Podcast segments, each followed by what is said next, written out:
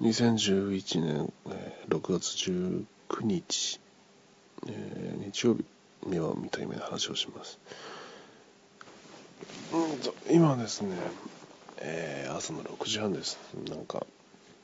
別にあの用事とかないんですけど目が覚めちゃってそれでちょうど夢見たんで収録しようとしてますで昨日見た夢は多分、えー、世田谷区のどっかです。東京の。であのちょっと出演者は結構豪華であのー、まあまあまあ順を追って話していきますと。えっ、ー、とそれも結構長い夢の一部なんですけど僕が今覚えてるのは正確に覚えてるのは後半部分です。でそこの舞台が多分世田谷マンションみたいな名前の、えー、場所なんですよ。そこどういうところかっていうとあのまあちょっと口には出せないような宗教団体が実在ののとこまあその宗教団体のあのところのうんまあアパート専用アパートみたいなところが世田谷区のどっかにあってでまあまあそんなあのややっぱお金持ってらっしゃるからとても設備のいあの黒い塀に覆われてで外とはこう、まあ、その塀が城壁みたいになってて外とはもうこう隔離されてる感じのころなんですよ。うん、でまあそこであのまあその信者専用のマンションがあってそこのマンションに僕がちょっと遊びに行ってるっていう感じなんですよ。で、うんとね、えー、これ脈略なく覚えてるんですけど、あのなんか、まあ、僕が、まあその、えっ、ー、とね、それ、まあ、どこだろう。あのそこのまあななんていうんですかねあの庭？庭先？庭先で僕は、まあ、あの室内にいるんですけどその庭先でこう縁側に向かってで座ってる男の人が誰かいて僕の友達みたいな仲のいい同年代の誰だか分かんないです。男の人がそう座っててで僕があのその後ろからその人に向かってだから室内からその人に向かって喋りかけるわけですよ。でその喋りかける内容喋りかける内容っていうのがあの女優の中谷美紀さんのディスりなんですよ。なんか中谷美紀さあ中谷美紀みたいにさって。あの外っ面はまだまだ綺麗でも中身がもう腐って腐っちゃってで最近も仕事も来ないようなああいう女優さんああいう人ねみたいだねみたいなこと言うんですよ。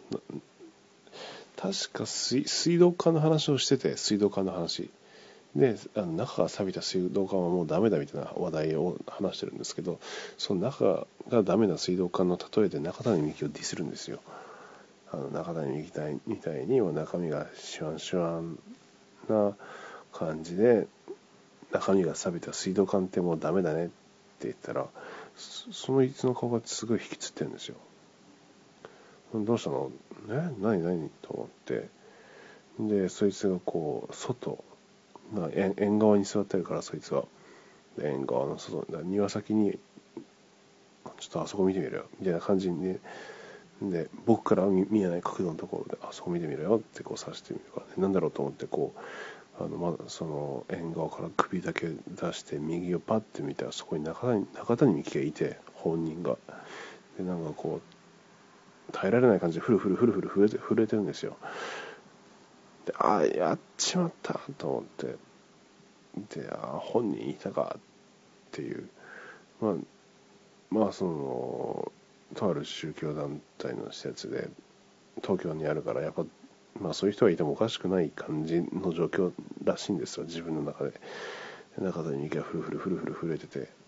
ああやっちまったなってなって。見てたら中谷美紀さんはあのまあ怒ってでそこの怒っててかなショック受けてそこの真横にあった裏口から出てってそれで、まあ、自分の車に乗ってどっかダーッと運転して行かれましたね。でああって僕はなって僕とその友達になって。っていうのを脈絡でなく覚えてるパートです。でその後にうーんとね場所的には同じです。その世田谷マンションっていうところの場所的には一緒。だから縁側。で今度僕も外に出てます。でもう一人あのその場に人がいてその人はあの女優の長澤まさみさんがそこにいたんですよ。でなぜか、まあ、僕長澤まさみさんのことはあんま好きじゃないんですけどなんかなぜかあの僕とその長澤さん仲良くってでまあ普通になんか昔からの知り合いみたいな感じで喋ってるわけですよ。ででまあその場にあとまあ要素として捨て捨て猫とか捨て犬だったち小さなワンちゃんとか猫がいっぱいいるんですよそのその辺に。でそこはまあその宗教団体の方針としてあの捨てられた動物を拾ってで揃ってあげるみたいなまあそういうこともやってるらしいんですわ。でそういうこともやってるからバーっていっぱいいると。子猫とか子犬が。でそこでその場で僕と長澤さんが喋ってるんですよ。でうんとなんだ。まあまあそういうふうに喋って喋ってる内容とか全然わかんないです。覚えてないです。っていたらあのそのまあ真横に裏口があるんですよ。さっきあの中谷さんがショックを受けて出て行ってしまったあの裏口がそこにあってその裏口っていうのはえー、っとねなんかその部分だけ塀が低いんですよね。なんか他のところは本当城壁みたいにバーって高い部屋が立ってるのにその部分だけあの地面から高さ1メーター1メーターその1メーターぐらい。でその裏口っていうのはまああれあのドアとかそんなのがついてるんじゃなくてあの学校のほら学校のなんか門とかによくついてるこうスライドする感じのやつ？ガラガラガラガラって。開くじゃなくてスライド系の門。あの横幅が10 56メーターぐらいある。あれ。ガラガラって。それの低いバージョンがね1メーターぐらいのあの低いバージョンのやつがあってそこをこう左右にガラガラってすることで開いたり閉じたりするんですけど中谷中谷さんそこは出てたんですけど中谷さんの時の映像はそんなやつじゃなかったんで多分その後あの僕の頭の中の夢工場がこう設定を変えたんだと思います。それでなんかその時はそういう風な低い1メーターぐらいのフェンスフェンスというか門になってましたね。まあまあそういうそういうことがありましてでまあ僕は長坂さんと喋ってると。でなんかで隣にそのあの門があってと。でそしたらなんかその門のとこに人が立ってるわけですよ。あのー、なんだでよく何が入ってるかな。あのー、パンパンとかほら焼く前のパンとかをこうトレーにでっかいトレーに入れてるとかあるじゃないですか。あうんうんうん。そうでっかいトレーにだって入れて赤ワインのパンとかかなよくわかんない？なんかあ牛乳パック。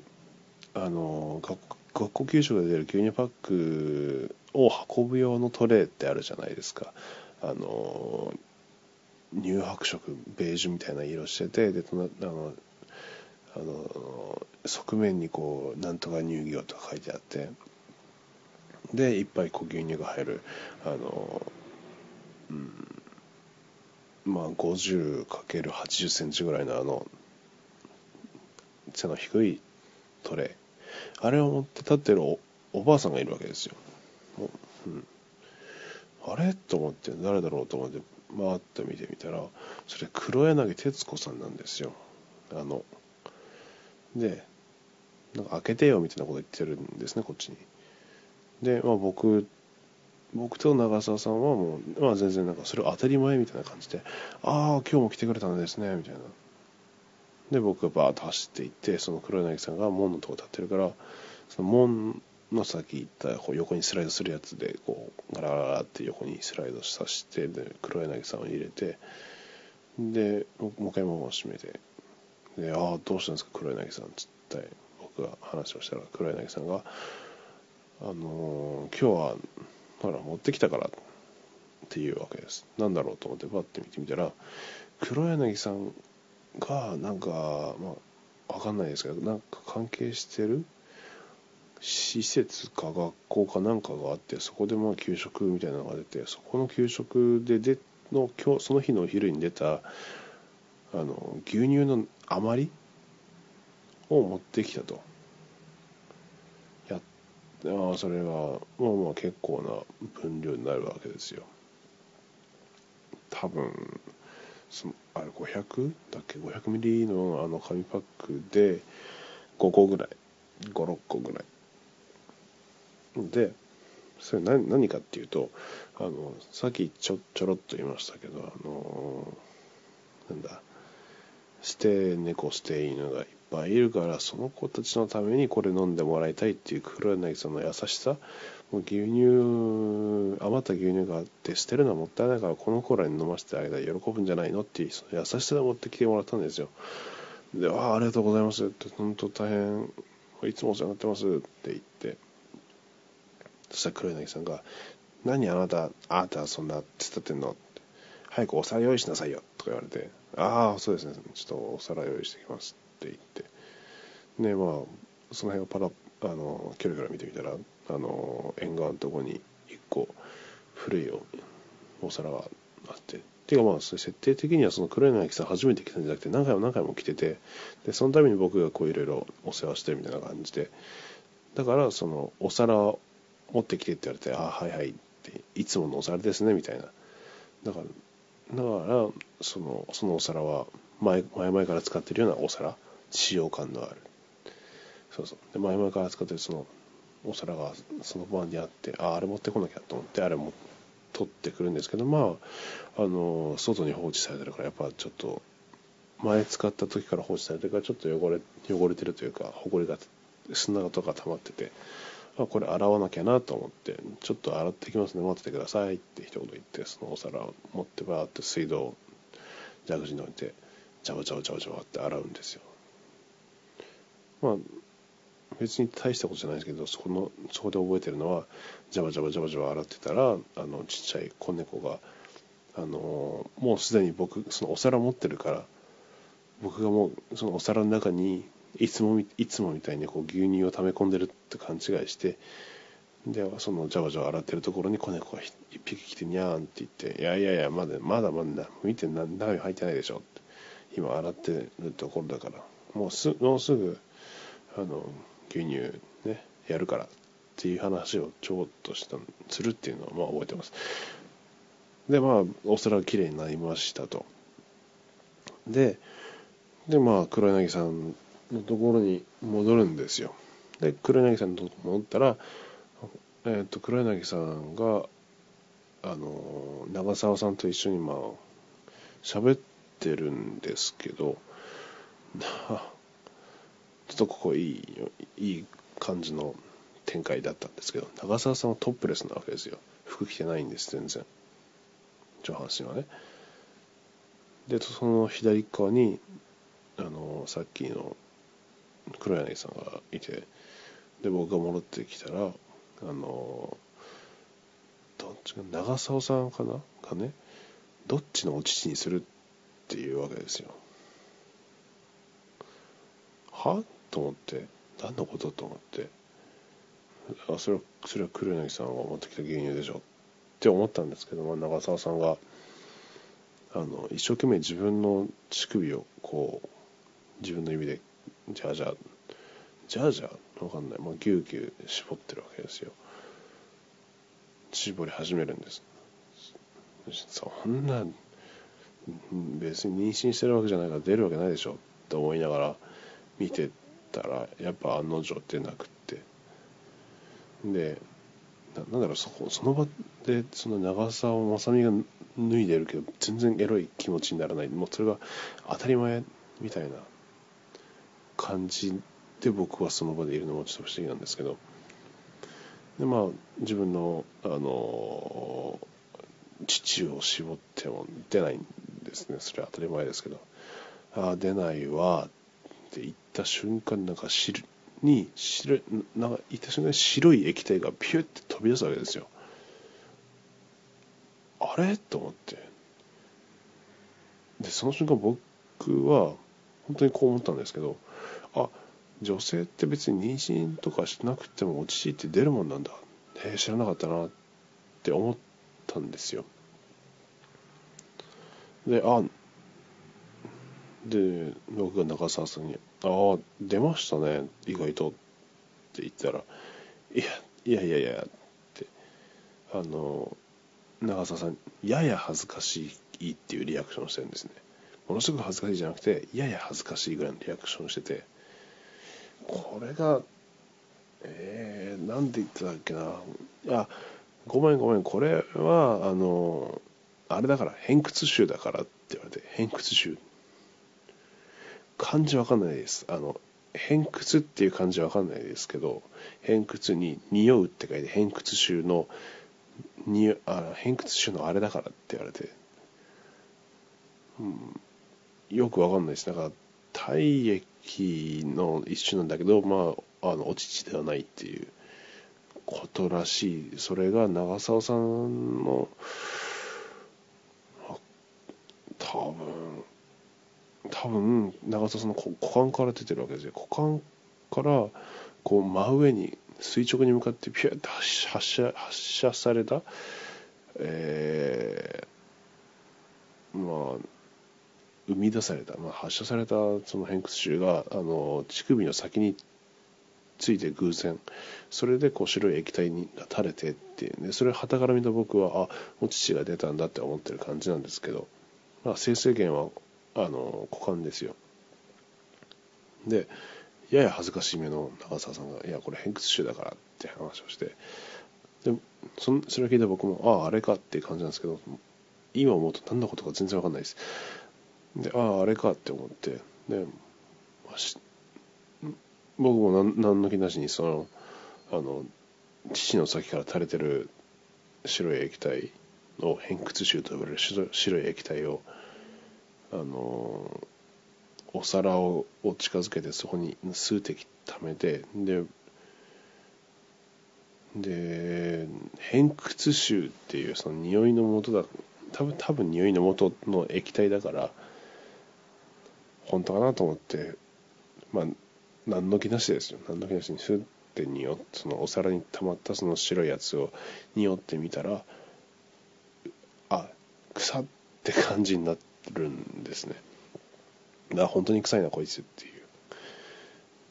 う。で長澤さんの見たらなんか恥ずかしそうやや恥ずかしそうな顔しててでしょみたいな顔してるんですよ。本当はね本当だこれあのお乳じゃないですねみたいなことを僕が言って。じゃあじゃあもうお乳あげあの牛乳あげましょうかってなって。で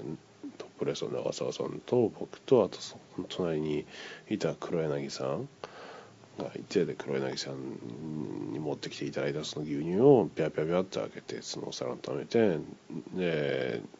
その辺にいる子猫や子犬やらを飲むというの飲んでるのを3人で見守るっていう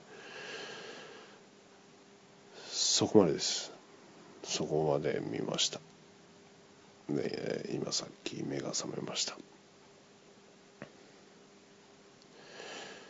で目が覚める瞬間ちょっと不思議だったのがあの多分目が覚める瞬間にまた僕別の夢を見てるんですよ。ほんの一瞬。うん。でそれどんなんかっていうとほんの一瞬なんですよ。だから一瞬だから本当に脈略もなく本当の一瞬の意識なんですけど今はシャッター速違う違う違う。じゃあその夢見た夢の内容があの目が覚めるっていう夢を見たんです。夢で。ちょっと面白いでしょ。それがどういう夢かっていうとはって目が覚めるじゃないですか。で目が覚めてあのー、た瞬間にそれが13分の1秒のあのー、13分の1秒の何かなんですよ多分13分の1秒夢夢のあの夢なんかその世界では夢っていうのは1秒間に13コマの絵絵をこうダーって連続して見せることによってで動画として認識させてるらしいんですよ。でで僕がパッて目が覚めた瞬間にはその13分の1コマ。13分の1分13分の1秒のその1枚の静止画がピタッとなんう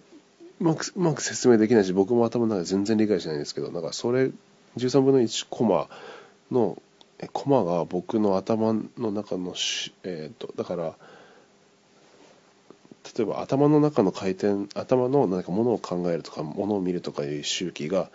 えー、例えば1秒間に、えー、300ぐらいあったとしましょう。300だから300まあ周波数って言ったら一番分かりやすいんですけどこうちょっと難しい言葉的に難しいんであのまあ、頭の中の波が300あるとして1秒間に。ものを考えたり夢を見たりするやつが、とこの働きが頭の中では1秒間に300の周期で、えー、そういうふうに物事を認識してるって。でそのその世界の夢のフレームは1秒間に13フレーム。だからまあ1秒間に13の波が来ると。波の周期であの絵を見せてると。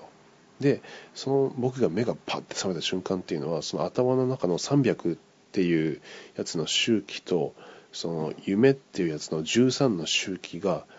ビターって普段はシンクロしないはずなのにそのその一瞬だけシンクロしちゃったんです。偶然。めったに起きないことなんですけどそれがビタッてシンクロしてバッとあのー、バッチリ決まっちゃったから僕がはって目が覚めたんですよ。その先の長澤まさみ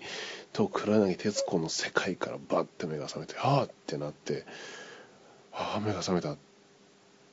てなったんですね。そしたらあの、場所とかも全然わかんないです。場所とか誰がいるのかで僕が今どういう状況なのか全く分かんないですよ。あの一瞬だから。だって目が覚めてそしたら誰か男の人がいてそこに。でその男の人が僕にこういうことを語って語ってくるんですよ。あの今お前は13分の1の周期と頭の中の周期ががっちがっちり同期してしまってそれでお前は目が覚めたと。であの、普段はそういうことは起きない現象なんだけど、あの、一部の人はそれを無理やり起こす。起こさせることをすよするようなことをするっていう。えっ、とだからなんかなんて言うんだろう。だからその世界ではあのみんな寝るときはそのルールに従って寝るわけですよ。13分の1コマの世界にみんなみんなこう寝ようと思った。その世界に身を投じるわけです。で起きる時もまあこの普通普通に起きるようにああ起きたおはようございますって感じで起きるんですけどあのある瞬間だからでもだから誰かが寝て誰かが起きるわけじゃないですか。でもあの人為的に寝てる途中の人を起こすことができるっていうその世界では。それをどうやるかっていうとこう何？普通のこの世界みたいにこうやってああやってや何あのゆさゆさって揺さぶって起きて起きて起きてよって言って起こすのではなくそそれもできるんだろうけどそれやるとそれやるとまあ何も起きないから普通だから。そうやって起こすんじゃなくって頭の中のその周期とその13分の1コマっていう周期を人為的にバッチリ合わせることによってバッチリ合った瞬間って目が覚,、ま、覚めるらしいんですねバッチリ合わせることではっってそのあの非対象者を目覚めさせて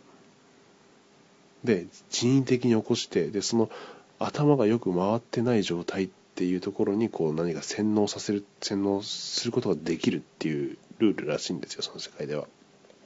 でであのだからさっき僕はそれが別に誰かの作為的じゃなくてあの、まあ、偶然パッて会ってしまってはって僕は目覚めるじゃないですか。そしたらその隣にいた男の人が「あのお前は今その13分の1秒の周期にあのまあ頭の中がの周期とシンクロして今目が覚めたって。でもそれは偶然だが偶然だって。でもそれを人為的に起こすような輩もいるって。そいつらには気をつけろよって。なぜならそいつらがパッてあのそうやって人為的に起こして非対象者を。でその起こしたやつに洗脳をして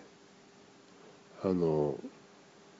ここで働けみたいな感じの何なんで働けみたいな洗脳をしてでそいつをこう奴隷化してしまうっていうそういう輩もこの世にはいるからだからお前は気をつけろよって一言言われてその夢は終わるんですよその夢は終わるつまりだからお前は気をつけろよって言われた瞬間にはって今この現実世界に戻ってきて今夢が覚めてポッドキャスト撮ってるんですよ。うんとインセプションみたいに夢の中の夢みたいな感じですよね。あの、第一層目だからユスフユスフの夢ですよ。ユスフの夢があってそこで寝てで次アーサーの夢に行くみたいな。だからだからあの、何何何何だから長澤まさみさんと黒柳徹子さんがいたあの世田谷マンションの世界は第2層なんですよ。夢の中で見てる夢だから。あのインセプションでいうと多分アーサーかな？ホテルのところですよね。ああの世界なんですよ。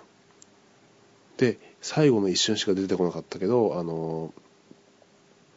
その目が覚めて13フレーム人間は13フレームで夢を見てるんだっていうその世界は一回それのユスフの世界ですよ。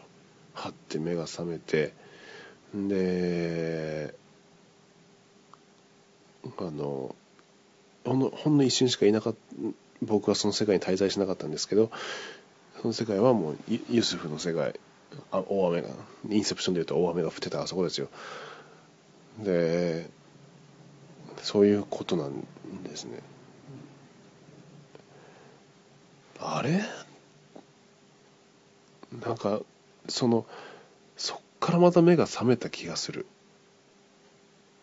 だから13フレームだから人為的にお前は起こされてで奴隷化させら奴隷にさせられるっていうこともあるぞって言ったしその夢の世界からさらにこの世界に戻ってく時の途中の道であのねえー、っと3え？箱根旅行が箱根旅行のクーポンが300円？っていう情報が一瞬入ってきました。えーっと今のは多分ああれです。ポンパレかなんかのあのグルーポンみたいなこう最近流行りのグループあのみんなでクーポン買おうみたいなサイトの情報が一瞬入ってきました。なんか箱根旅行とかが300円ぐらいででそれがあの残り1枚になってて早く申し込まなきゃって思うんだけどあでも僕箱根にまで行く交通費が持ってないやっっていうその